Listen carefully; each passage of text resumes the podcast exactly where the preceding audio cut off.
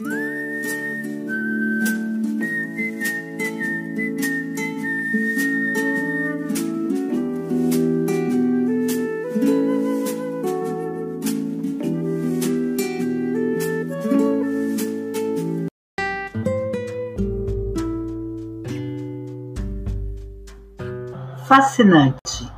Elas em rede. Queremos o normal mais poético, criativo, com estéticas resistentes. Contos, crônicas, poesias, filmes, viagens e também oficinas sobre a percepção de trabalhos com corpo, imagens, sons. Cada episódio é dedicado a uma experimentação artística na nossa matéria de capa. Fique com a gente.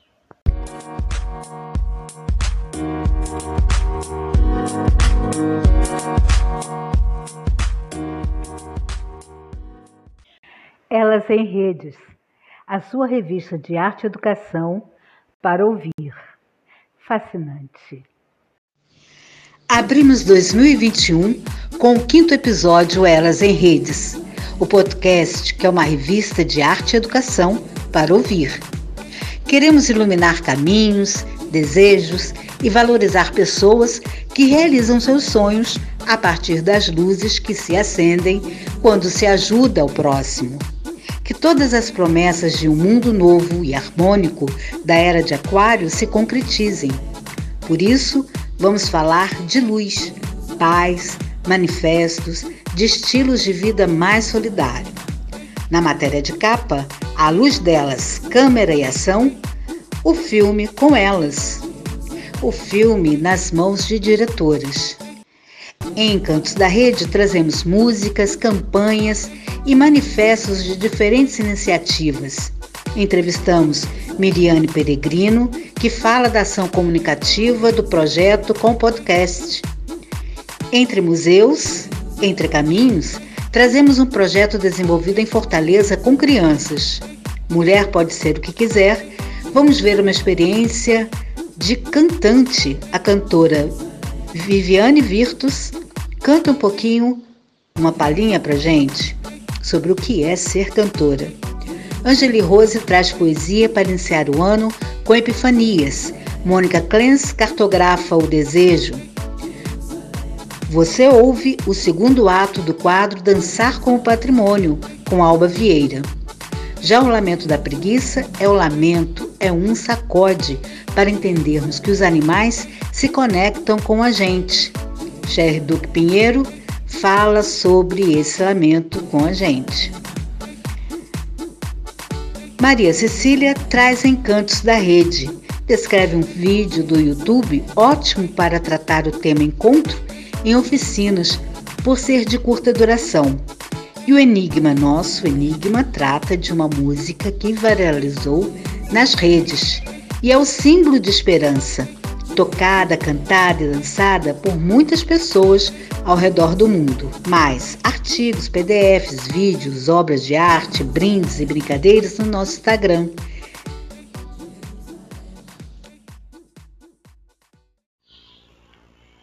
A trilha que motiva esse programa é de Felipe Stein e é com essa trilha que fazemos o nosso manifesto do episódio número 5. Eu vejo a sua luz. Vejo a sua luz.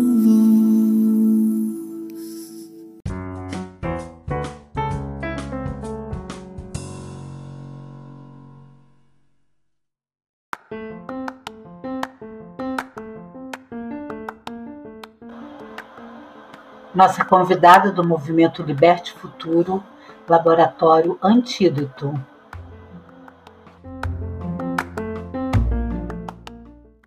Alessandra Roscoe. Sejamos antídoto.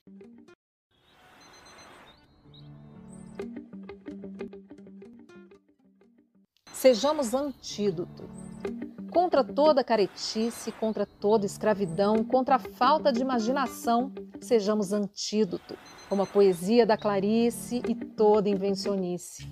Contra os que queimam florestas e envenenam rios, contra os que derrubam os corpos dos nossos povos originários, contra os que invadem territórios sagrados e ignoram a força de nossos imaginários, sejamos antídoto.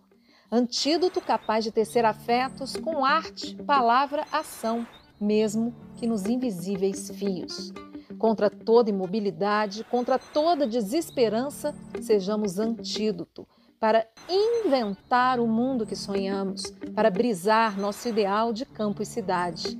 Contra todo preconceito e toda exclusão, contra este desgoverno, contra o fascismo, o autoritarismo, o genocídio, contra todas as violências sistêmicas, contra tudo que anda desarranjado, contra o consumismo desregrado. Sejamos antídoto antídoto para transformar imaginação em ação. Antídoto para acreditar, antídoto para desenvenenar, antídoto para descolonializar, antídoto para democratizar, antídoto para a natureza honrar, antídoto para esperançar, antídoto para com os pés a terra beijar, antídoto para cirandar, antídoto para libertar, antídoto para ser ponte e atravessar, antídoto para todos os muros derrubar, antídoto para a vida semear, antídoto para o fim do mundo frear, antídoto para nossas infâncias acordar, antídoto para outro futuro agora gestar. Cure-se com a luz do sol e os raios da lua, com o som do rio e da cachoeira, com o balanço do mar e o agitar dos pássaros. Cure-se com hortelã, com eucalipto, adoça-se com alfazema, alecrim e camomila. Abrace-se com um grão de cacau e um toque de canela. Põe amor no chá em vez de açúcar e beba olhando as estrelas. Cure-se com beijos que o vento te dá e com os abraços da chuva.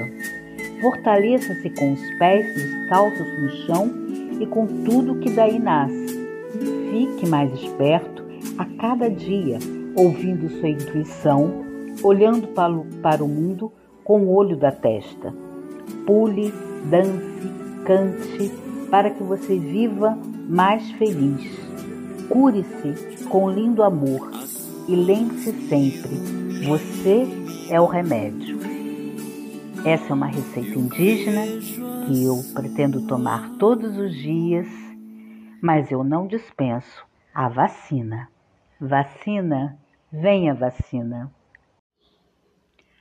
Arte em release. Você tem sonhado muito durante a pandemia? Teve bons sonhos? Não importa que sonhos você tenha tido, eles podem se transformar em arte. Esse é um projeto é, realizado a partir de encontros virtuais, onde sonhadores e criadores, numa troca onírica criativa ao longo da quarentena, entre sonhadores e artistas. Funciona assim: a cada relato de sonho, um artista oferece transcriação da imagem apresentada no sonho. Cria-se assim uma amplificação coletiva de símbolos sonhados e um espaço virtual de encontro entre inconscientes sonhantes e criadores. Para quem? Quem é que pode participar? Sonhadores que desejam cultivar a relação com seu inconsciente e contribuir para a elaboração coletiva de um mosaico rizomático no momento atual. E quando que isso pode acontecer? Foi realizado durante a pandemia, foi realizada agora uma exposição que vai iniciar trazendo já esses, essas trans Criações dos Sonhos Sonhados. Assinou o projeto Aline Souza, Célia Barros e Denise Batista Pereira Jorge. E você está convidado para ver a exposição no site Pausa Onírica. Você encontra também a descrição na bio. Mais um manifesto dessa pela crônica de Cecília Meirelles. Escolha o seu sonho. Devíamos poder preparar os nossos sonhos como os artistas, as suas composições. Com a matéria sutil da noite e da nossa alma, devíamos poder construir essas pequenas obras-primas, incomunicáveis, que, ainda menos que a rosa, duram apenas o instante em que vão sendo sonhadas. Logo se apagam, sem outro vestígio que a nossa memória. Como quem resolve uma viagem, devíamos poder escolher essas explicações sem veículos nem companhias, por mares, grutas, neves, montanhas e até pelos astros, onde moram desde sempre heróis e deuses de todas as mitologias e os fabulosos animais do zodíaco. Devíamos, à vontade, passear pelas margens do Paraíba, lá onde suas espumas crespas correm com luar por entre as pedras ao mesmo tempo cantando e chorando, ou habitar uma tarde prateada de Florença e ir sorrindo para cada estátua dos palácios e das ruas, como quem saúda muitas famílias de mármore, ou contemplar nos Açores hortênsias da altura de uma casa, lagos de duas cores e cestos de vime nascendo entre fontes com águas frias, de um lado e de outro quentes. Ou chegar a Ouro Preto e continuar a ouvir aquela menina que estuda piano há 200 anos, hesitante e invisível. Enquanto o cavalo branco escolhe de olhos baixos o trevo de quatro folhas que vai comer. Quantos lugares, meu Deus, para essas excursões, lugares recortados ou apenas imaginados, campos orientais atravessados por nuvens de pavões, ruas amarelas de pó, amarelas de sol, onde os camelos de perfil de gôndola estacionam com seus carros, avenidas cor-de-rosa, por onde cavalinhos emplumados de rosa na testa e colar ao pescoço conduzem leves e elegantes coches policromos, e lugares inventados, feitos aos nosso gosto, jardins no meio do usar, pianos brancos que tocam sozinhos, livros que se desarmam, transformados em música. Devíamos poder sonhar com as criaturas que nunca vimos e gostaríamos de ter visto. Alexandre o Grande, São João Batista, o rei Davi a cantar, o príncipe Gautama, e sonhar com os que amamos e conhecemos, e estão perto ou longe, vivos ou mortos. Sonhar com eles no seu melhor momento, quando foram mais merecedores do nosso amor imortal. Ah, que gostaria você de sonhar esta noite? Crônica extraída do livro Escolha o Seu Sonho, de Cecília Meirelles, quarta edição, Rio de Janeiro, Global Editora, editado em 2016.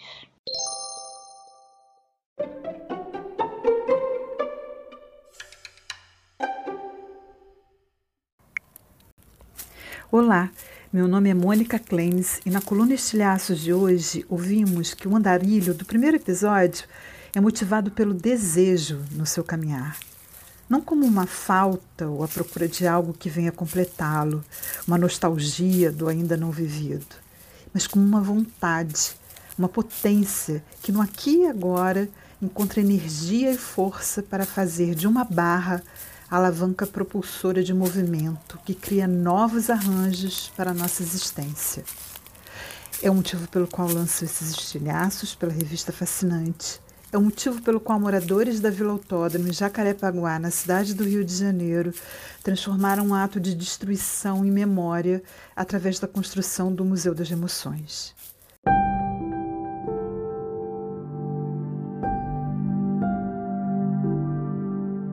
Aos nossos ouvintes, o desejo, através do fragmento do livro do Desassossego de Fernando Pessoa.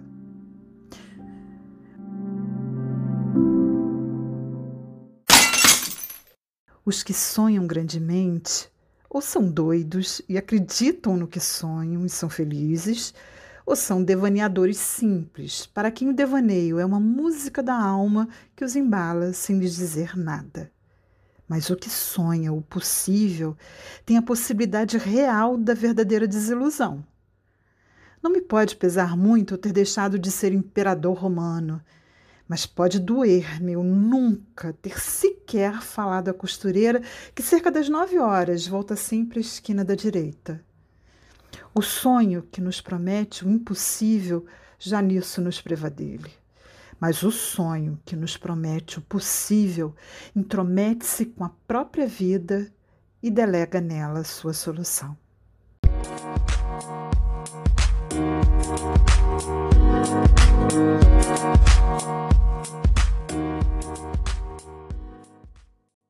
A luz, câmera, ação. O cinema brasileiro com a luz delas. Esse documentário fala sobre as mulheres na direção da fotografia. Nina Tedesco, como nossa entrevistada, diretora de fotografia desse documentário. Traz também um trecho do trailer do filme com muitas vozes das diferentes mulheres. A presença feminina no cinema, nos cargos é, de produção cinematográfica, diretor, diretor de fotografia, montagem é, e etc., sempre foi reduzida. Mas esse número começa a aumentar. A participação das mulheres a preencherem cargos importantes foram maiores, aumentaram em 2020, segundo o estudo da American San Diego State University. Então, nos 100 filmes de maior bilheteria de 2020, as mulheres representaram 28% dos produtores, 21% dos produtores executivos, 18% dos editores, 12% dos escritores e apenas 3% dos cineastas. O estudo também descobriu que filmes com pelo menos uma diretora têm muito mais probabilidade de contratar mulheres para preencher outros cargos importantes no set. Marta Lausen, que supervisionou a pesquisa, é, diz que é muito importante que em dois anos consecutivos haja esse aumento é, substancial do emprego das mulheres nos sets de filmagem em diferentes cargos. A Luz Delas é um documentário, um longa-metragem documental sobre ser diretora de fotografia no Brasil, que certamente não é uh, uma experiência única, como a gente tenta mostrar através das entrevistas que compõem majoritariamente o filme. Uh, o filme é composto por depoimentos de diferentes diretoras de fotografia, uh, diretoras de fotografia que pertencem a distintas gerações, uh, que são de diversas regiões do Brasil, que têm diferentes pertencimentos étnico-raciais. Uh, então, algumas são mães, outras não são mães. Então, uh, uma coisa que nos interessava ao fazer esse filme era entender o que, que havia em comum na experiência de ser diretora de fotografia no Brasil, uh, né, que, que atuar em uma das profissões do processo de realização fílmica, que tem menos mulheres em todo o mundo, trazia de vivência compartilhada por todas essas mulheres, ou seja, o que que a desigualdade estrutural impactou na vida, nas carreiras, na, no próprio processo criativo dessas mulheres, mas também uh, sem uniformizar as diretoras de fotografia, já que uh, elas têm experiências diferentes, têm origens diferentes e tiveram vidas e oportunidades também muito diferentes. Então, é por isso que a gente teve uma preocupação na hora de é, selecionar quais das é, muitas e talentosas diretoras de fotografia brasileiras nós iríamos entrevistar.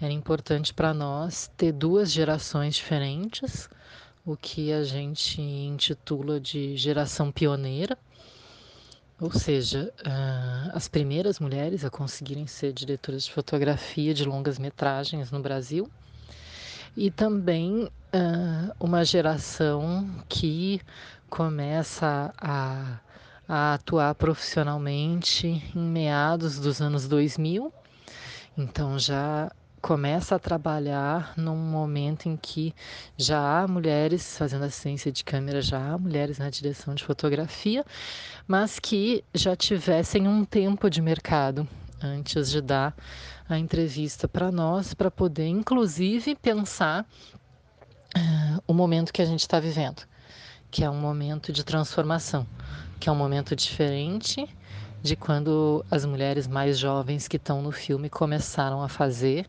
direção de fotografia, no, no, caso a fazer assistência de câmera, situação em que, em geral, elas eram as únicas das suas equipes. Uh, e, e que não se falava sobre essa questão da desigualdade de gênero na direção de fotografia.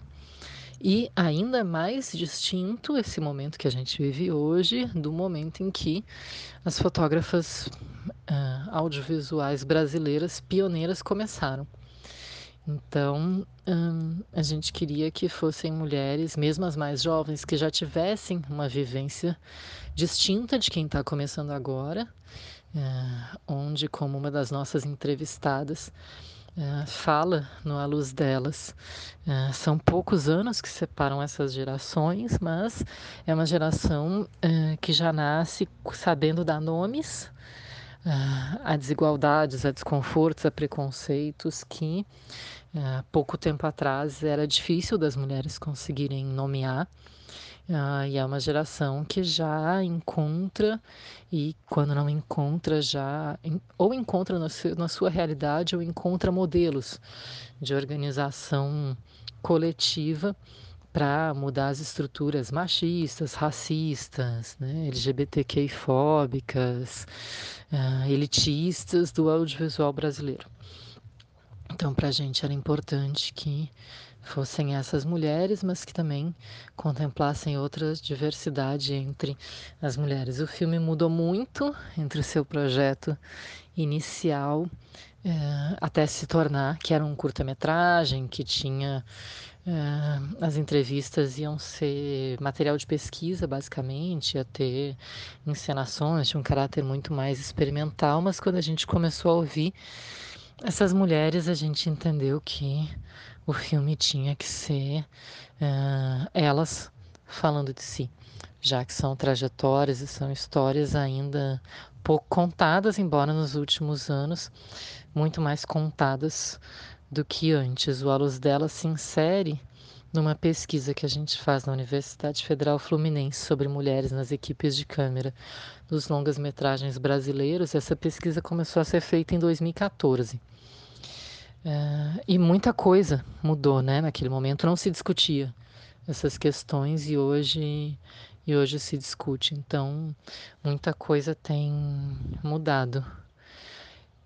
E isso a gente espera que o Luz Delas contribua, né, para que essas coisas continuem mudando. Você faz assim, mas isso não é um hobby.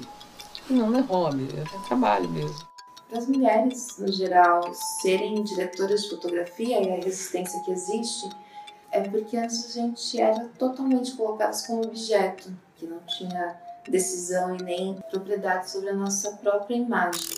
Eu não sabia que não tinha mulher, não tinha nem ideia dessas coisas. Eu tinha 17 anos. Eu não percebi cedo que o mercado era machista e que tinha um abismo entre o número de filmes fotografados por mulheres e por homens. Não é só no Brasil. Aonde tem os maiores orçamentos, os diretores de fotografia não estão. A entrada atrás da câmera como se incomoda. E eu fui lá buscar a Claire. E o cara não queria me dar de jeito nenhum. Eu falei, não, você sabe mexer? Eu falei, sei.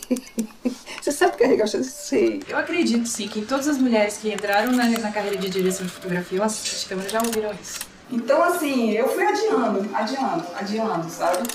Aí quando eu resolvi ser mãe, eu já tava com 40 anos. Talvez eu nunca tenha estado tão presente no set, porque minha filha estava dentro do set. As pessoas não deixaram de me chamar porque eu fui mãe. Eu não fui capaz de dizer sim.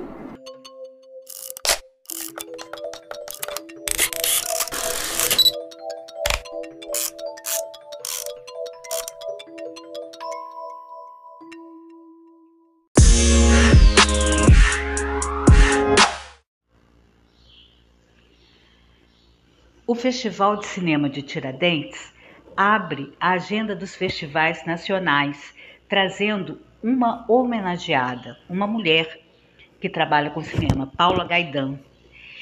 E parabéns pela iniciativa e que muitas outras mulheres sejam homenageadas. Eu creio que isso é, ajuda bastante a dar visibilidade ao trabalho das mulheres no cinema.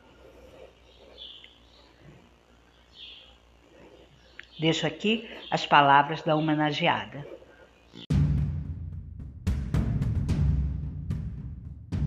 A homenageada é Paula Gaetan. Ela nasceu em Paris, é de origem colombiana.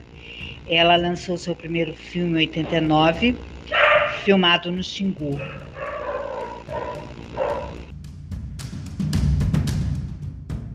Muito grata com o convite da Raquel Alac, diretora da Mostra de Tiradentes, e fiquei assim emocionada com o convite da mostra para ser homenageada. Achei um, uma coisa fantástica, assim, me pegou de surpresa no momento em que eu estava um pouco organizando meus planos para o ano de 2021. Estava pensando como seria esse novo ano. Portanto, eh, foi uma notícia maravilhosa que a Raquel me deu e fico muito grata com os curadores, com Francis Wagner e com a Lila Foster pela oportunidade de exibir parte dos meus filmes e muito grata com a equipe da Mostra de Tiradentes por essa possibilidade. É um festival que eu tenho tido uma relação muito frequente e forte, porque exibiu vários dos meus projetos ao longo dessa última década. Eu quero deixar registrado que Mônica Clens, a nossa colunista da coluna Estilhaços, também é cineasta, mulher cineasta, trabalha muito com filmes de arquivo, detetora de prêmios e que agora está em um novo projeto. Então, parabéns, Mônica. A luta continua. Você é uma dessas mulheres vencedoras, como a luz delas.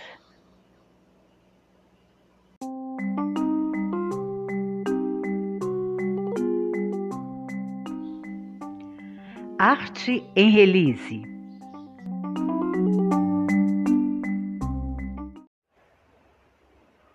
Oi, vamos ouvir esse som aqui.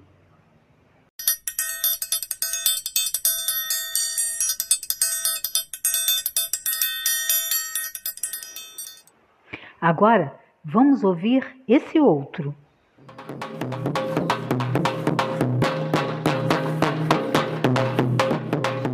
Zabumba! Mas ainda falta ouvir um som. Ouça.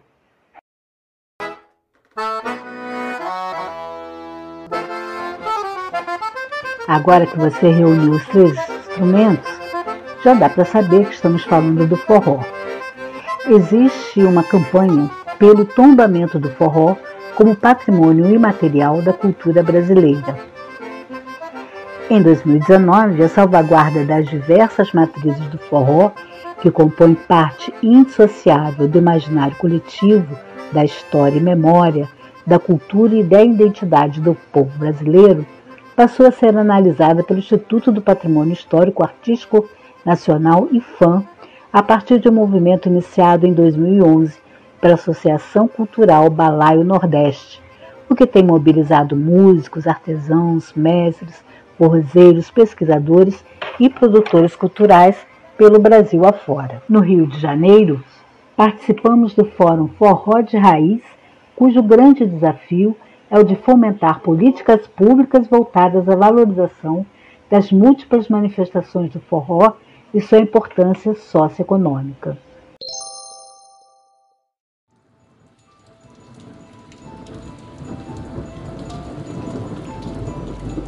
Um edifício transforma o som da água da chuva em melodias.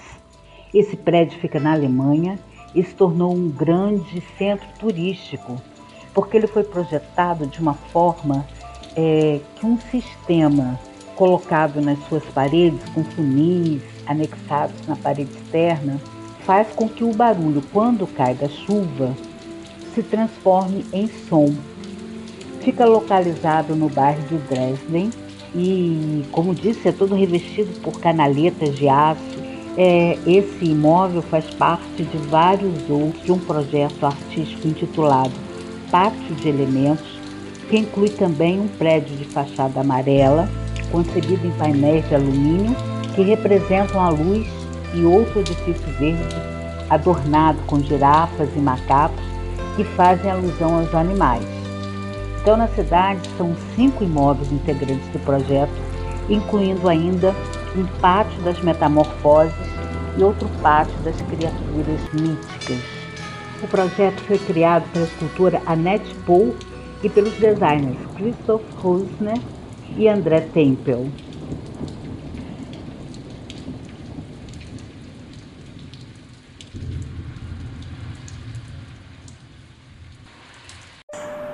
Dançar para muitos artistas dessa linguagem, como eu, é a opção de viver a vida. Mas como pensar a vida a partir da dança? Seria a dança mero entretenimento para as pessoas? Um modo de fugir da dura realidade que vivemos, principalmente nesses tempos de pandemia? No episódio 4, Alba Vieira aborda a dança como patrimônio ancestral, cosmológico, e filosófico. Fique agora com o segundo ato desse belo balé. Ela continua a reflexão.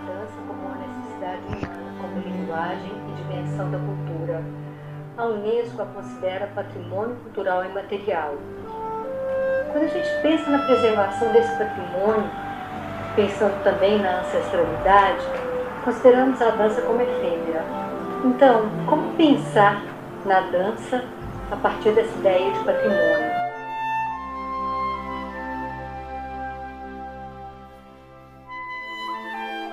Por falar em espaço, a gente não pode se esquecer que o corpo que dança é um corpo cartografante. Os lugares por onde passa se organizam como um mapa. E o mapa que se constrói revela os lugares por onde esse corpo passou. E o corpo dançante tem passado por inúmeros lugares, espaços e tempos ao longo dos milênios. E sorte nossa, alguns registros historiográficos e pessoas que se debruçam a pensar sobre a importância das diversas configurações de dança construídas pela humanidade. Nietzsche, por exemplo, em seu livro Origem da Tragédia, nos lembra que é cantando e dançando que o homem se manifesta como pertencendo a uma comunidade superior. O filósofo se refere à potencialidade dionísica da dança, em que as Mênadas, mulheres, eram todas mulheres, saíam nas ruas dançando livremente. Era uma bela balbúrdia. Esse ritual é metáfora para a vida, mar de forças cujas ondas de vontades, tensões, pulsões vão e voltam, se batem, se cruzam, enfraquecem na arrebatação, mas voltam novamente para o fundo. E de novo, de forma incansável, novas ondas se formam, se erguem, quebram e voltam ao fundo, repetidamente. A natureza do ritual dionisíaco e de suas danças nos ajudam a compreender a imprevisibilidade que faz parte da dança e da vida. Descabida, despedaçada, dilacerada, mas também alegre, prazerosa, pulsante. A natureza multissensorial da dança pode ser contagiosa. Cuidado, principalmente porque o corpo é o centro desse ritual denso, regido por movimentos fortes e elásticos, que se orientam pela potência da ruptura e dissolução de fronteiras entre eu e o outro. E aí eu me lembro também das diferentes filosofias e cosmologias, principalmente dos nossos povos originários. O escritor Ailton Krenak, no seu livro Ideias para Adiar o Fim do Mundo, confessa: Esse momento difícil da pandemia para mim é quando eu mais evoco esse pensamento. Tentar pensar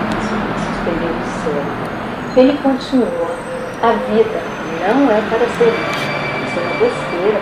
A vida é tão maravilhosa que a nossa mente tenta dar uma utilidade para ela. É uma definição, é uma dança. Uma dança cósmica, e a gente quer reduzi-la a uma coreografia ridícula e utilitária, a uma biografia. Alguém nasceu, fez isso, fez aquilo. A vida é mais que tudo isso. De ter coragem de ser radicalmente vivos e não negociar sobrevivência. O que mais eu posso dizer depois dessas palavras de Krenak? Dancem, dancem, dancem.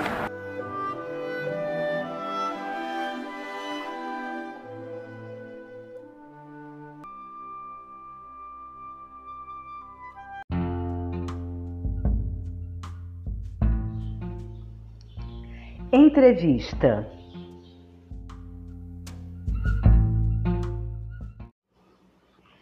Entrevistamos Miriane Peregrini, ela é coordenadora do projeto Literatura e Comunicação, que atua com educação, com arte, educação e cultura, é, em projetos com diferentes meios de comunicação, jornal, trabalhando basicamente literatura e arte. O podcast Cabe Mais Um. Então, conversamos com ela para saber do projeto, qual é a abrangência é, que tipo de assuntos e temáticas que aborda, é, por que lançaram também um podcast e ela conta então para gente, tintim por tintim, nessa entrevista. Bem-vinda, Miriane Peregrini. Olá, meu nome é Miriane Peregrino e eu sou multitarefas, né, digamos assim, do Literatura Comunica, um projeto de incentivo à leitura e comunicação popular. É, esse projeto ele tem algumas frentes de ação, né? É, a principal frente durante muito tempo foram as rodas de leitura realizadas em escolas públicas, bibliotecas comunitárias e outros equipamentos culturais. É, a outra é uma frente de exposição, né? um, digamos um produto assim dessas rodas de leitura, desse trabalho. Nós realizamos duas exposições é, mesclando literatura e artes visuais. A outra frente, né, que a gente criou em 2019, é o Jornal Literatura Comunica, um jornal literário e voltado para a comunicação popular, né, distribuído aí em pré-vestibulares comunitários, em para alunos né, de ensino médio também é, universitário, né, principalmente na, na área de letras e educação. É, e recentemente, né, justamente por conta da pandemia, em 2020, nós criamos é, mais uma frente de trabalho que é o podcast Cabe Mais Um. Né? Aí o pod... a ideia desse podcast Cabe Mais Um é discutir literatura dentro e fora dos livros, mas também cultura de uma forma mais ampla, né? mais geral. E aí é, a gente iniciou esse trabalho do podcast com uma série especial sobre diários de emergência Covid-19, que foi também o tema do jornal, né? Só que a gente gente colocou no em áudio, né, justamente uma discussão sobre diários, sobre produção da escrita no isolamento, né, uma escrita íntima, pessoal nesse processo é, de isolamento social. E cabe mais um, né, esse nome ele vem da, da nossa cultura popular, né, que muitos de nós no literatura compartilhamos, né, de uma criação de agregados também, né? Sempre cabe mais um à mesa, sempre cabe mais um para o café, e a gente precisa sempre de mais um para fazer, né? Para levar adiante o trabalho de base comunitária, de base de educação popular. Então, cabe mais um vem dessa ideia, né? Dessa necessidade do outro. É, e também vem de uma brincadeira né, com o espaço dos podcasts, cada vez mais é, cheio de novidades aí, então a gente também marca esse lugar de sim, cabe mais um, cabe mais um podcast. É, a gente também tem o que dizer, né? Eu sou da área de literatura, né? Tenho mestrado, doutorado em, em letras e venho trabalhando já com a literatura com um viés mais popular, né? De incentivo à leitura na periferia, em escolas públicas.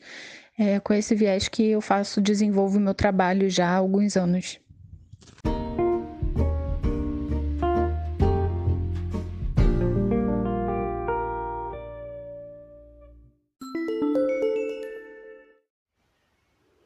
Enigma.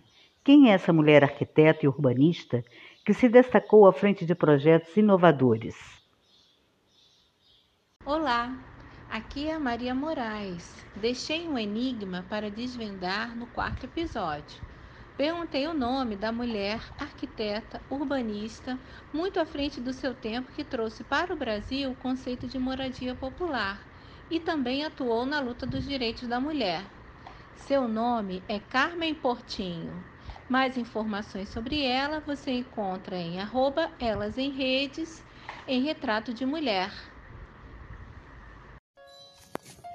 A música Jerusalema viralizou na internet, mas ela foi lançada em 2018 pelo produtor sul-africano Master QG.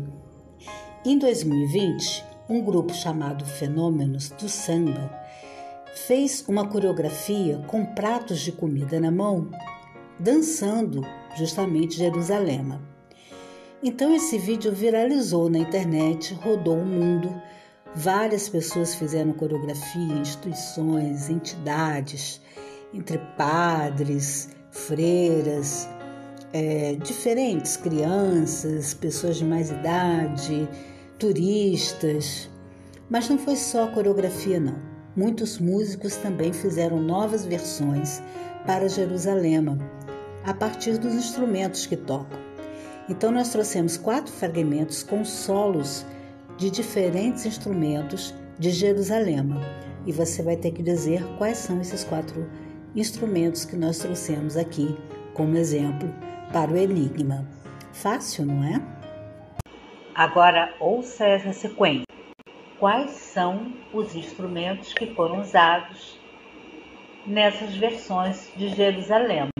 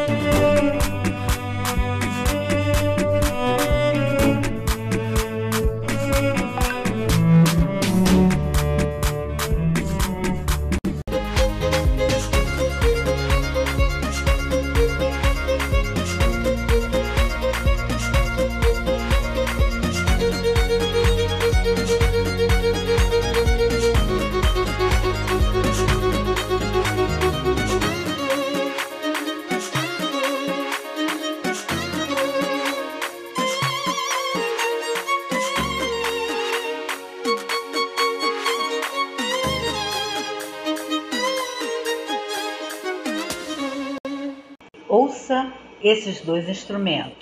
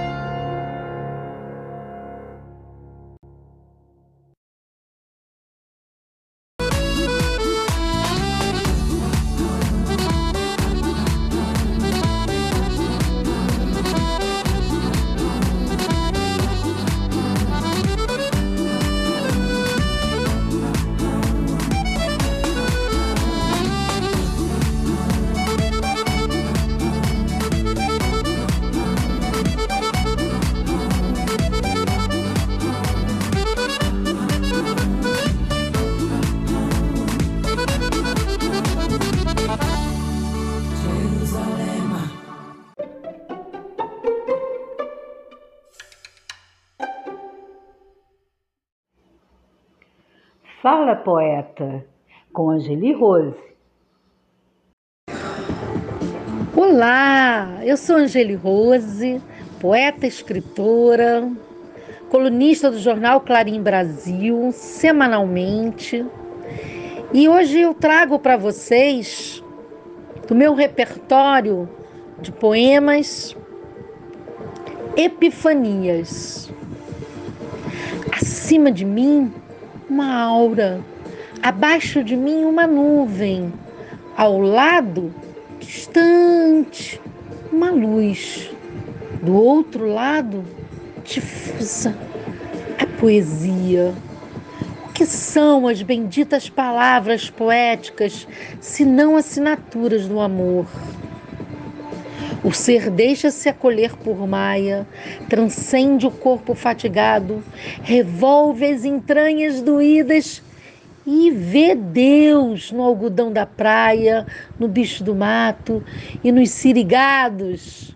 Encontro divino nas formigas. O que significam os versos, se não sentenças de amor? E você continua inquirindo: por onde podem andar os anjos? Inocente criança com olhos afoitos, não vê que estão por todos os lados e direções? Como disse, estão acima, embaixo, ao lado do lado. E o que trazem os poemas, se não preleções sobre o amor? São ilhas suaves e silenciosas, pequenos movimentos e gestos entre nós humanos apressados, irisados atos sensíveis, manifestos que sussurram notas auspiciosas em ouvidos atentos, audaciosos e esposados em toda a presença. Obrigada.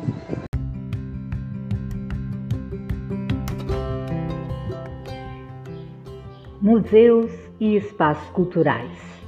Entre caminhos. Germana Vitoriano conta detalhes da exposição Fortaleza. O projeto Se Essa Casa Fosse Minha, que teve sua primeira edição em 2019, tem como principal objetivo dar voz à infância, né, por meio da arte e da educação patrimonial, visando a inserção da criança é, numa posição mais ativa do que a de espectador. Então, o laboratório criativo foi montado, com oficinas de desenho, lambi-lambi, pintura, quadrinhos e isogravura, além das atividades de educação patrimonial. Então, nesse espaço, meninos, 60 meninos e meninas, né, de 3 a 13 anos, é, moradores e moradoras né, das comunidades do Posto Draga e da Graviola, localizadas aqui na Praia de Iracema, em Fortaleza, eles elaboraram, elaboraram suas narrativas, né, que nos contavam, que nos falavam através destas expressões artísticas, né, sobre seus laços de afeto com seus territórios e com a cidade. Então, seus sonhos, assim, seus anseios vieram muito fortes, né? E nos deparamos, descobrimos, assim, foi uma, uma coisa muito impactante, porque nós descobrimos pequenos e grandes artistas, né? É, com destreza, assim, não só nos traços, nas cores, mas nos gestos e falas. Então, essa potência está bem evidente na exposição Fortalezas, né, que consiste, a exposição virtual, que consiste na segunda edição do projeto Se Essa Casa Fosse Minha. A exposição está disponível no site www.projetocessacasa.com.br. Lá as pessoas poderão encontrar mais detalhes né, sobre o projeto e acessar a exposição virtual.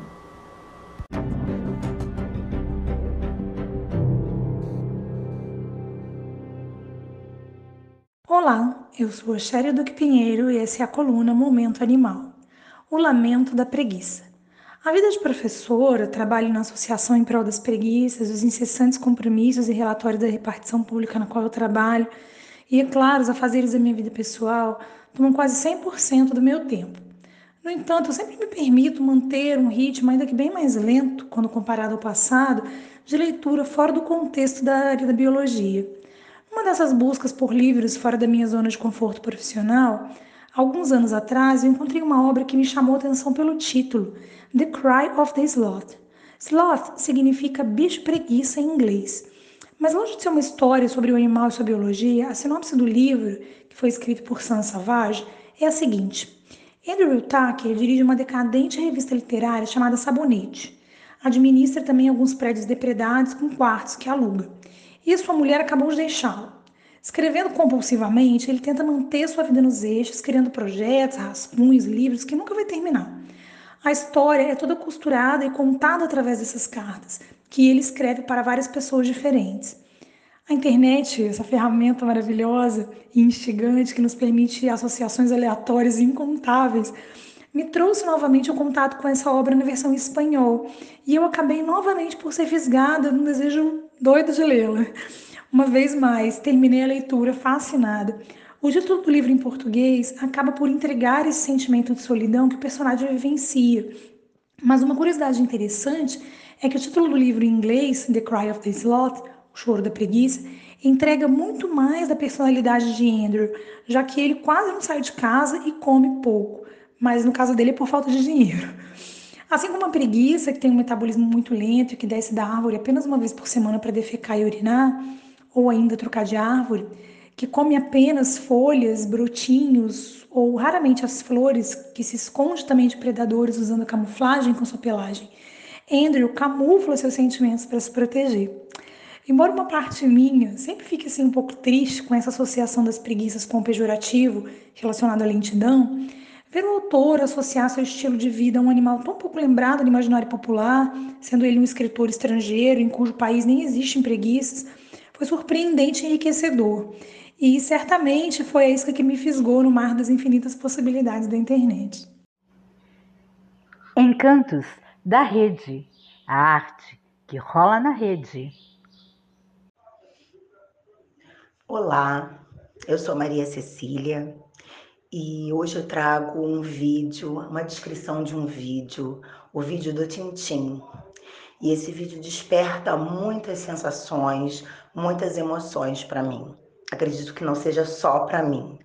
Esse vídeo fala da, da potência que é o encontro, a trajetória, as travessias na nossa caminhada durante a vida. E o Tintim, já tão pequeno, sabe valorizar isso.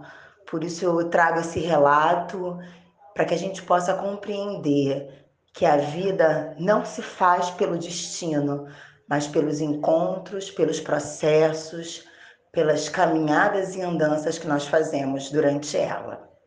Foi postado em 17 de dezembro de 2014.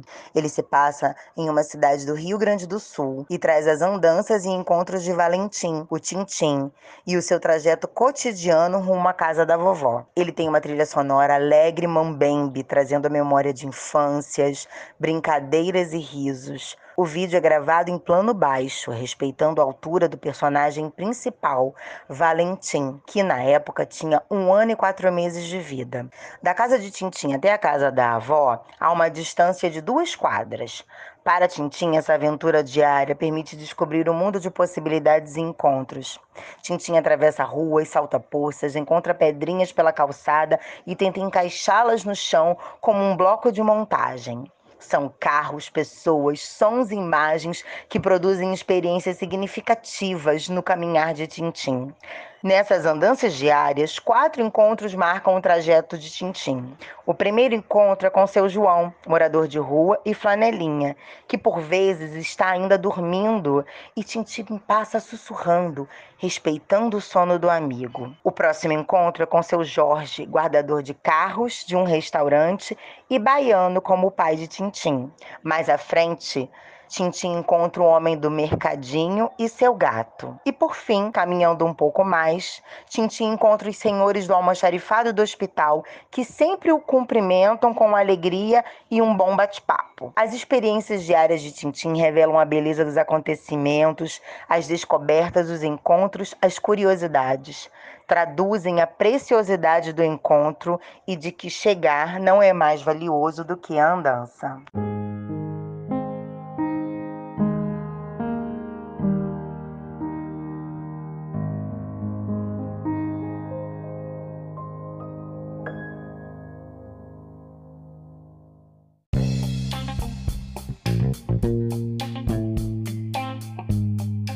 Mulher pode ser o que quiser.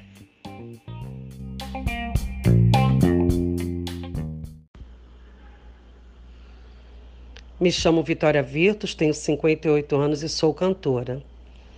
Canto desde criança. Participava de festivais escolares. Quando jovem, participei de um coral clássico.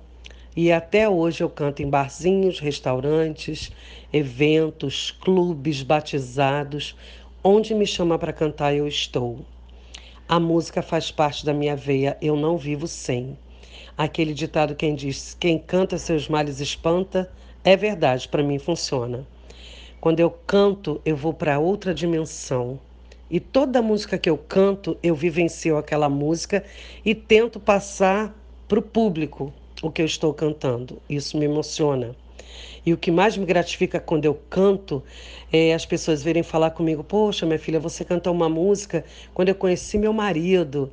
E é tão legal isso. Eu não vivo sem a música. Eu nunca tive preconceito como mulher, sempre fui muito bem recebida. Amo cantar, eu não me vejo sem a música, porque eu respiro música, eu amo a música e a música é minha vida. Eu tenho três filhos e uma vez um deles montou um grupo de pagode. E o que eu mais gosto é quando ele vai cantar comigo. Eu adoro. E o público também gosta muito, que ele é muito brincalhão, ele interage bastante também com o público. Eu fico muito feliz, adoro cantar com meu filho. Resumindo, eu amo cantar.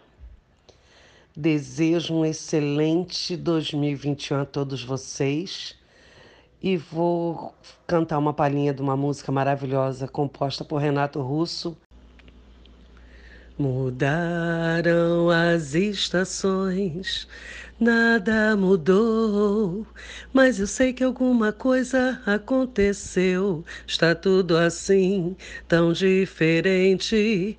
Se lembra quando a gente chegou um dia acredita que tudo era para sempre sem saber que para sempre, sempre acaba. E vamos cantar e viva a música. Em Cantos da Rede, a gente divulga aqui um projeto do Fábio Passos. Ele fez um canal no YouTube e a proposta dele é falar viva o seu sonho. O nosso podcast aqui está registrando vários sonhos possíveis de serem realizados. E é isso que ele faz. Ele tem chamado muitas mulheres e são depoimentos lindíssimos, vale a pena acompanhar o canal.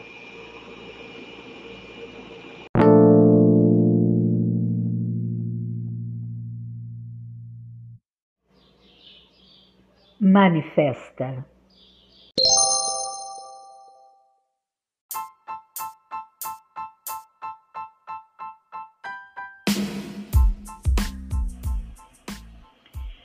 Fascinante. Elas em Rede, a sua revista de arte de ouvir, termina aqui. No próximo episódio, tem mais. Fique agora com a degustação do nosso próximo episódio e terminamos com o Manifesta, a manifestação com Felipe Stein. Ele traz para gente o mote do nosso programa, desse episódio. Eu vejo a sua luz. No texto do Facebook, Juliana Notari dizia o seguinte: Em meio a tantas rochas no meio do caminho desse ano distópico, finalmente termina o ano com a obra Diva pronta. Essa notícia, essa divulgação, rompeu o ano de 2021, trazendo grande polêmica. Independente da polêmica, assim que a artista finalizou a obra e a divulgou, achamos belíssima. Manifesta com paz, luz, com a música do Felipe Stein.